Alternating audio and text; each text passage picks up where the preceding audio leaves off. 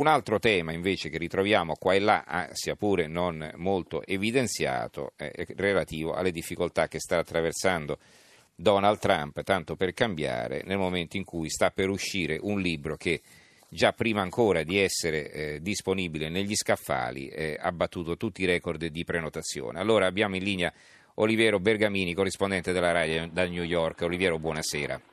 Buonasera a voi. Allora, abbiamo letto eh, qualche anticipazione, in effetti è abbastanza pruriginoso questo libro, no? ci, si, ci, si trova davvero di tutto. Sì, è un libro che in realtà appunto doveva uscire qualche, tra qualche giorno, invece l'uscita è stata anticipata oggi, in realtà poi Trump ha avuto un alleato nel cattivo tempo per cui la distribuzione non è stata efficiente come poteva essere. Comunque è un libro di Michael Wolff, questo giornalista che ha avuto anche accesso a Trump e soprattutto intervistato decine di collaboratori, di, di persone dell'entourage di Trump e dice una serie di cose che sono eh, state anticipate appunto in questi ultimi giorni, in questi ultimi paio di giorni eh, dalla stampa e hanno mandato Trump su tutte le furie. In sostanza dipinge un Trump che non è all'altezza eh, del compito che ha e che addirittura non si aspettava di vincere, tanto che secondo Wolf Melania si mise a piangere la notte in cui venne eletto. Poi dice che tutti quelli che frequentano Trump eh, ritengono che non sia all'altezza, lo trattano come un bambino che ha bisogno di continue gratificazioni, eh, ha messo in evidenza anche, ha provocato uno scontro tra Trump e come dire, suo ideologo, il cosiddetto Steve Bannon, perché in questo libro viene detto che Bannon ha giudicato da traditore un incontro avuto da un figlio di Trump Donald e da un generale Jared Kushner con emissari russi a giugno, incontro di cui si sapeva, anche se i danni sono ancora tutti da, da precisare, e, e, che però appunto secondo Bannon è stato qualcosa da traditori. E quindi questo ha provocato una, uh, un'amorosa presa di distanza di Trump uh, che ha quasi insultato Bannon, oggi l'ho chiamato sloppy, cioè sciatto, e ha scatenato tutta una serie di tweet, di reazioni, di, di commenti eh, che War però ha eh, dire, eh, difeso, lui continua a dire che nonostante Trump accusi di essersi inventato un sacco di cose, tutto quello che ha scritto è basato su fonti certe. Non è che succederà nulla a livello di dire, conseguenze politiche immediate, ma sicuramente la credibilità di Trump e la sua irritabilità eh, sono di nuovo messe in gioco, la credibilità messa in questione e l'irritabilità confermata. Eh, a, a, questo proposito, ma è vero che lui stava cercando di non far uscire il libro, come ha detto poi il giornalista, l'autore, insomma? Che se... Sì, diciamo che eh, c'è stato questo tentativo di... Non, non si è capito bene in quale, modo è stato poi eh, di fatto portato avanti fino in fondo concretamente. Comunque eh, tutti dicono che quel diciamo, abbozzo di tentativo di non farlo uscire su una base del fatto che conterrebbe una serie di affermazioni non vere in realtà non ha fatto altro che aumentare ah, certo. l'attesa per questo libro e fare appunto volare le prenotazioni e le vendite e le prevendite, diciamo, perché il libro fisicamente doveva uscire nei negozi oggi, io posso dire che a New York abbiamo cercato in 4-5 eh, bookstore e non c'era ancora, appunto, detto, dicevano che non era arrivato per colpa della neve e quindi diciamo che il libro è ancora da scoprire fino in fondo, anche se le anticipazioni essenziali sono quelle che abbiamo visto sui giornali. Ecco, per il resto invece l'ultima domanda eh, per quanto riguarda i, le, le, le, spine, le, altre spine per Trump, eh, quelle dei suoi rapporti con la Russia, le indagini eh, della giustizia che proseguono, gli attacchi da parte dei democratici, che cosa sta succedendo? Quali sono le ultime novità? Ma anche lì ci sono delle novità abbastanza importanti, cioè il New York Times ha, eh, messo, ha scoperto e, sostiene nei suoi ultimi articoli che Trump cercò attraverso i suoi collaboratori di evitare che James Sessions, cioè il ministro della giustizia, si ricusasse dall'indagine su Russiagate, ovvero mh, James Sessions che aveva a sua volta avuto dei problemi perché aveva detto delle cose che poi aveva smentito in parte sui suoi rapporti con l'ambasciatore russo. Eh, per questo a un certo punto ha detto io non voglio avere nulla a che fare sulle indagini eh, sui rapporti tra eh, Donald Trump a livello di campagna elettorale e la Russia, quindi mi chiamo fuori e questo ha portato alla nomina del, del procuratore speciale Murner, che per Trump è qualcosa di pericoloso perché è un uomo integerrimo che condurrà la sua indagine fino in fondo. Ebbene, Trump, temendo questo, cercò di eh, convincere Session a non tirar, chiamarsi fuori e questo eh, diciamo, alimenta le speranze dei democratici perché eh, bisogna dire che con un'inchiesta non è venuto fuori niente di determinante a livello, perlomeno finora, di collusione tra Trump e i russi, ma quello che sta emergendo quantomeno i democratici sostengono stia emergendo, sono sforzi di Trump per ostacolare la ricerca della verità, ostacolare la giustizia, è un altro tipo di reato e però anche questo ovviamente è grave se commesso dal Presidente degli Stati Uniti. Quindi questo configura in qualche modo anche un cambio di linea negli attacchi politici nei confronti di Trump su una questione del Russia Gate. Benissimo, ringraziamo allora Oliviero Bergamini per questa esauriente analisi, il nostro corrispondente radio del New York. Grazie Oliviero e buona serata. Grazie a voi, buon lavoro.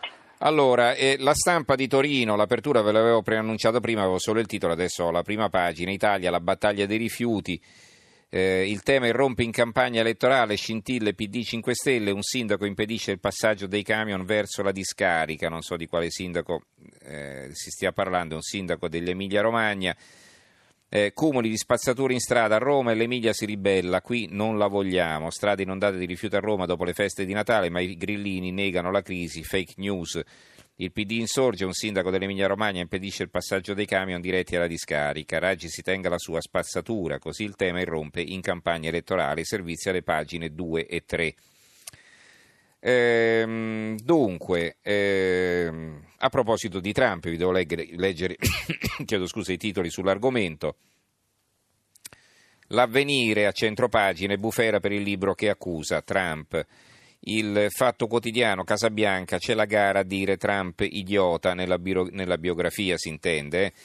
Ehm, ancora eh, libero, sul Libero leggiamo un libro pieno di balle per silurare Trump, metodo Berlusconi contro Donald. Eh, il, l'articolo è firmato da Gennaro San Giuliano che ha scritto su Trump una biografia della quale abbiamo anche parlato in trasmissione qualche tempo fa.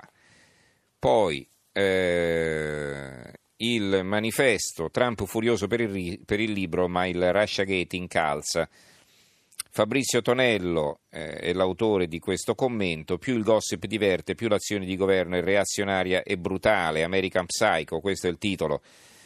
Eh, cosa scrive a un certo punto Tonello? Donald Trump è un narcisista ignorante che neppure in un film di serie C potrebbe interpretare la parte del Presidente degli Stati Uniti. Tutti lo sanno, a cominciare dai suoi collaboratori, i giornali di tutto il mondo hanno già pubblicato decine di aneddoti tratti dal libro, la cui uscita è stata anticipata ieri, in considerazione del fatto che era già al primo posto nella classifica delle vendite su Amazon, pur non essendo ancora fisicamente presente nelle librerie né disponibile online. Il mio preferito, il mio aneddoto, si intende questo di Fabrizio Tonello, è questo. Pare che entrando alla Casa Bianca Trump si sia lamentato del fatto che sul televisore nella sua camera da letto mancasse il Gorilla Channel Purtroppo nella pur sterminata offerta delle tv americane via cavo non esiste un canale esclusivamente dedicato alle simpatiche bestiole rese celebri dalle indagini sul campo di Diane Fossey. Vabbè, ma voi potete pensare che una cosa del genere sia vera? Boh, io ho qualche dubbio. Comunque, allora, eh, Italia oggi, Trump e Bannon si erano tanto amati, ora volano i piatti. Ancora il foglio, la caduta di Bannon, la parabola dello stratega da manipolatore della mente di Trump a Sloppy Steve, sbertucciato su Twitter abbandonato dai finanziatori. Il libro fasulo di Wolf si trasforma nell'occasione per liberarsi di una zavorra. Il eh, secolo XIX ha questa vignetta di Rolli con Trump che getta via il libro. A Trump non piace il libro, è il primo che leggo, ma se sono tutti così, puntini puntini, no? Quindi uno zoticone che non legge libri. Eh, il dubbio, eh, Trump nel mirino arruba il libro bomba che racconta la vita del presidente, lui solo falsità. Allora, l'altra notizia che ritroviamo eh, con ancora maggiore rilievo sui giornali rispetto a questa di Trump è quella eh, della morte di Marina Ripa di Meana. Allora, vediamo un po' rapidamente cosa scrivono i principali quotidiani. Eh, la Nazione, il quotidiano nazionale, il giorno della Nazione, il resto del Carlino, Marina, l'ultimo graffio, niente clinica svizzera, ho scelto la sedazione e l'addio in un video. Il giornale Addio Ripa di Meana, regina di salotti e provocazioni, da tempo combatteva contro il cancro in difesa della scienza, aveva 76 anni. Il eh, fatto quotidiano di taglio basso, Marina Ripa di Meana, Dio la regina allegra degli anticonformisti, ultimo messaggio ai malati eh, libero uh, gli ultimi 40 giorni di Marina Ripa di Meana, aveva 76 anni, era malata da tempo. Eh, la verità, morta Marina Ripa di Meana, la figlia del fabbro diventata regina dei salotti, il mattino Marina di Ripa, Ripa di Meana, una vita sopra le righe, libera da tutti ma schiava dell'esibizione, un pezzo di Gloria Satta, Ancora eh, la Sicilia, l'addio di Marina, la passionaria degli animali e dei salotti buoni, il tempo, pensavo al suicidio in Svizzera, ma poi, puntini puntini, le ultime parole di Marina Ripadiemana, morta ieri a 76 anni, e vengono proprio riportate a mo' di articolo le sue ultime parole eh, il secolo XIX, Dio Marina Ripadimeana, anticonformista, regina del jet set, il dubbio, Marina era bello quel tuo amore per lo scandalo di Francesca Spasiano, il pezzo, Addio Ripadimeana, aveva 76 anni. E tutti eh, titoli corredati da foto mh, della eh, scomparsa. Allora, ehm, ci sono ancora titoli sui sacchetti, eh, voi mi direte ancora parli dei sacchetti, ne parlano i giornali. Eh, la Sicilia, eh, che tra l'altro si riaggancia ai sacchetti, si vede che, una signora che mette eh, le arance sac- nel sacchetto, e il titolo è questo: Le arance a prezzi strato- stratosferici, ma i produttori sono alla fame. La beffa non è la busta biodegradabile, ma i 3 euro al chilo. La verità, stangata sui sacchetti anche in farmacia, circolare di Federfarma impone di addebitare le sportine ai clienti dal primo gennaio. I consumatori denunciano, le fanno pagare fino a 60 centesimi. 60 centesimi sarebbe davvero un furto, non credo sia possibile. Comunque. E intanto la questione finisce all'Europarlamento. Allora. Eh, altri articoli, non abbiamo più molto tempo, adesso vediamo cosa riusciamo a leggere. Intanto dalla Sicilia, delitto Mattarella torna alla pista nera. La targa dell'auto dei killer veniva da un covo nazista, novità nell'indagine a 38 anni dall'uccisione del presidente della regione Piersanti Mattarella. A proposito dell'omicidio eh, Fava, il figlio Claudio eh, viene intervistato, Santa Paola mi ha detto non fui io, quindi no, eh, non era stato lui a ucciderlo. Eh, libero, ampi, partigiani immaginari, dichiara guerra alla Befana, attacchi all'estrema destra che oggi porterà donne e bambini negli ospedali, iniziativa razzista e che discrimina in base alla religione, ma l'Epifania è festa cristiana. Gli antifascisti sprofondano nel ridicolo. Sotto un altro titolo, al Museo Egizio, questo a Torino, eh, al Museo Egizio ingressi omaggio solo per gli arabi. E poi a centropagina il comandante dei carabinieri infuriato, questi signori ladri tornano liberi a Padova e riprenderanno a rubare. Qui c'è la foto degli otto albanesi segnalati dai carabinieri di Padova che sono stati rimessi in libertà. Il fatto quotidiano, eh, soffiate ai clan, patteggia ma rimane nei carabinieri, maresciallo condannato dovrà anche risarcire l'arma. Eh, il giornale Sallusti eh, scrive un articolo eh, su un intervento abbastanza stupido di un filosofo, Carmine Santoro, sulla 7 da Lilly Gruber che ha detto Barbara D'Urso e la sua TV sono più pericolose dell'ISIS e qui eh, Sallusti eh, firma l'articolo di fondo, altro che ISIS pomeriggio 5 è un Bataclan. Altro pezzo, ora Messi dribbla la Catalogna, via gratis se c'è l'indipendenza. Eh, Influenza, ne parlano un po' tutti i giornali, l'influenza che si diffonde, il giornale di Brescia A21, il ponte del Rogo è da demolire, il cavalcavia della statale dove c'è stato poi lo scontro l'altro giorno, eh, quindi con l'incendio con la morte di sei persone, ecco quel ponte sarà da demolire.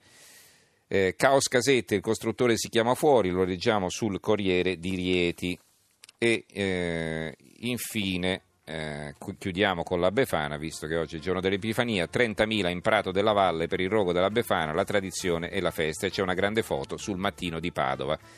Va bene, ci fermiamo qui, ci diamo appuntamento a lunedì. Vi auguro buon fine settimana, ringrazio in regia Gianni Grimaldi, tecnici Stefano Catini e Fernando Conti, redazione Antonio Bonanata, Carmelo Lazzaro e Giovanni Sperandeo, la linea a Francesca Dinolfi che condurrà Stereonotte. Buonanotte a tutti.